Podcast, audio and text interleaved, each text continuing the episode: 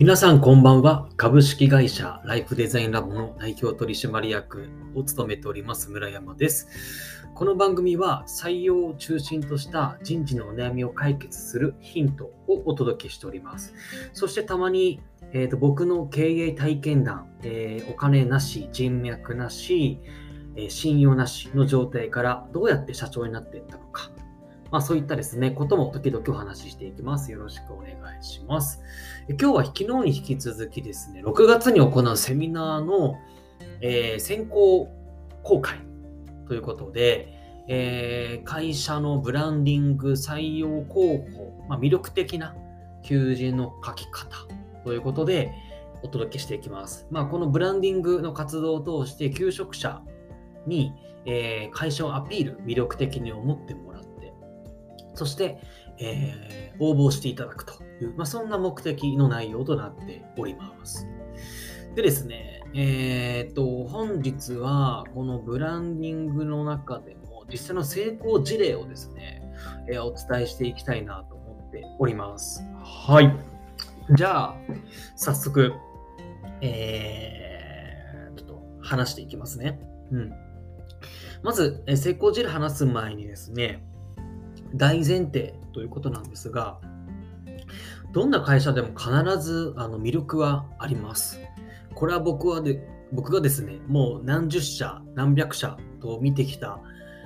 経験の中で、えー、分かってきたことです。で、うちに魅力なんてないよというご相談もいただきますが、あのそんなことはないです。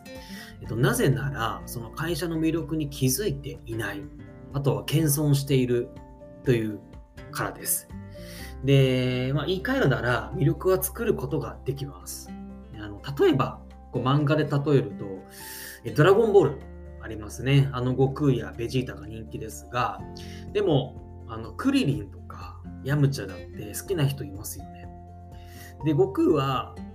まあ、悟空とかベジータって、まあ、すごくこう派手で登場シーンも多いから、なんかこう魅力って伝わりやすいと思うんですけど、あのクリリンがヤムチャが好きな人って、やっぱ彼らの魅力を知ってるからじゃないですか。まあ言い換えるなら、その彼らのヤムチャやクリリン、サブキャラの魅力も伝わっているからなんですよね。だからぜひこの皆様の会社にも、えー、必ず魅力はある。そう信じてほしいんですよね。で、これからたくさん見つけること、作っていけることができます。でそうやって熱を込めた情報っていうのは必ず誰かの心に刺さります。で、あの、類は友を呼ぶということわざもありますが、そういったですね、丁寧にこう作られた熱のこもった求人には必ずそういった御社の求めているいい人材が必ず応募してきてくれますので、これを信じてやってほしいなと思います。はい。で、そして、えー、この前提をもとにですね、あのブランディング成功事例、まず1つ目。1つ目お伝えしたいんですが、これはですね、とある千葉県の総裁業をやっている会社さんですけれども、えーと、いわゆるこのお葬式の運営ですね。はい、実際にちょっとこう亡くなりになってしまった方を病院で引き取ったりとか、あとはまあ、えー、ご家族との葬儀の打ち合わせ、あとは当日の立ち会いなどがありますと。で、えっ、ー、と、まあ、中小企業様でして、まあ、特別ですね、特別こうめちゃくちゃ他の会社に比べて、なんか給料とかお休みの条件がいいわけではないです。はい、お休みだってこうシフト制です。で、えっと、交通、公共交通機関もですね、電車も1時間に1本というところで、まあ、比較的不利な求人です。で、応募も全くない状態でした。ハローワークとかに出してもね。で、経営者の方もですね、どうしよう、このままだと自分が動きっぱなしでこう集中すべきこう経営のね、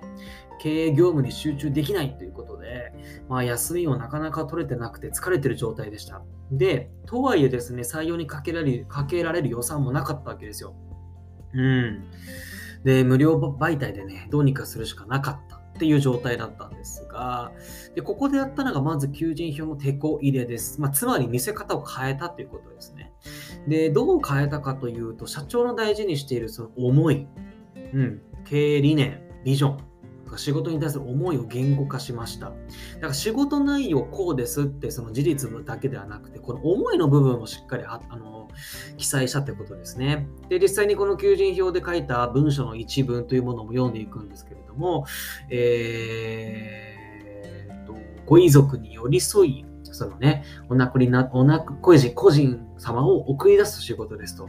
で、人生最後の立ち会いで、ご遺族様の思いや個人様の歩まれた人生によって、一つ一つその全ての葬儀が異なりますと。で、この仕事を通して信頼を得る、こういったビジネスマナーを身につけることができるという、まあそういったこの仕事ですと。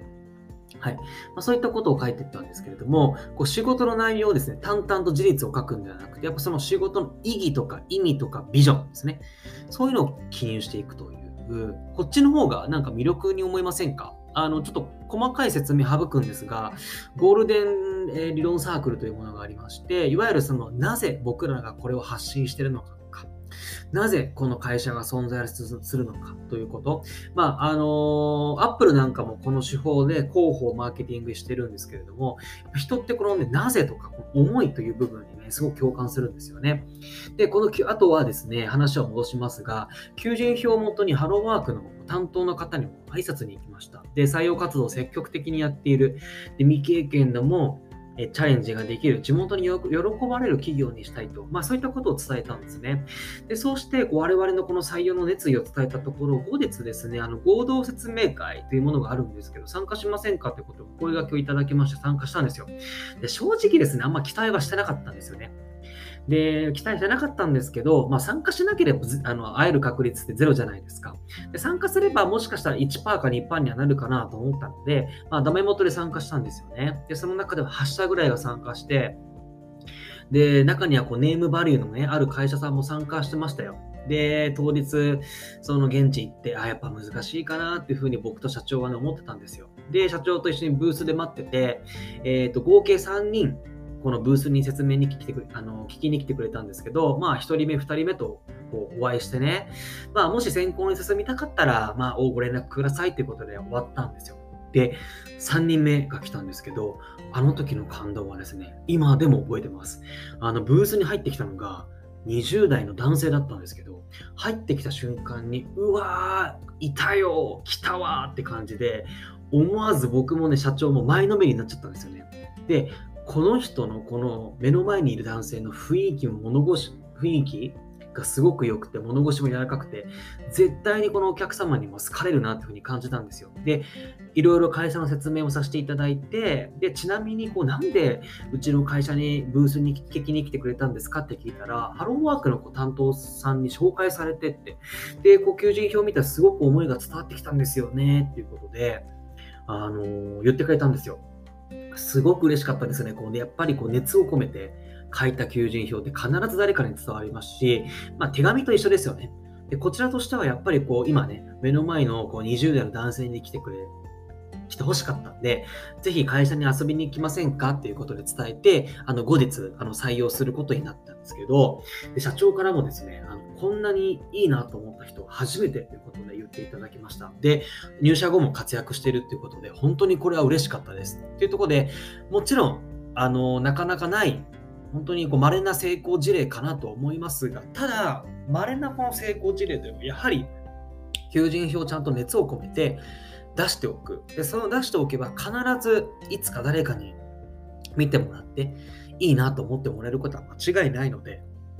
はい。このやっぱりこう熱を込めて作る思いを込めるということは大事だなと。そういった成功事例です。はい。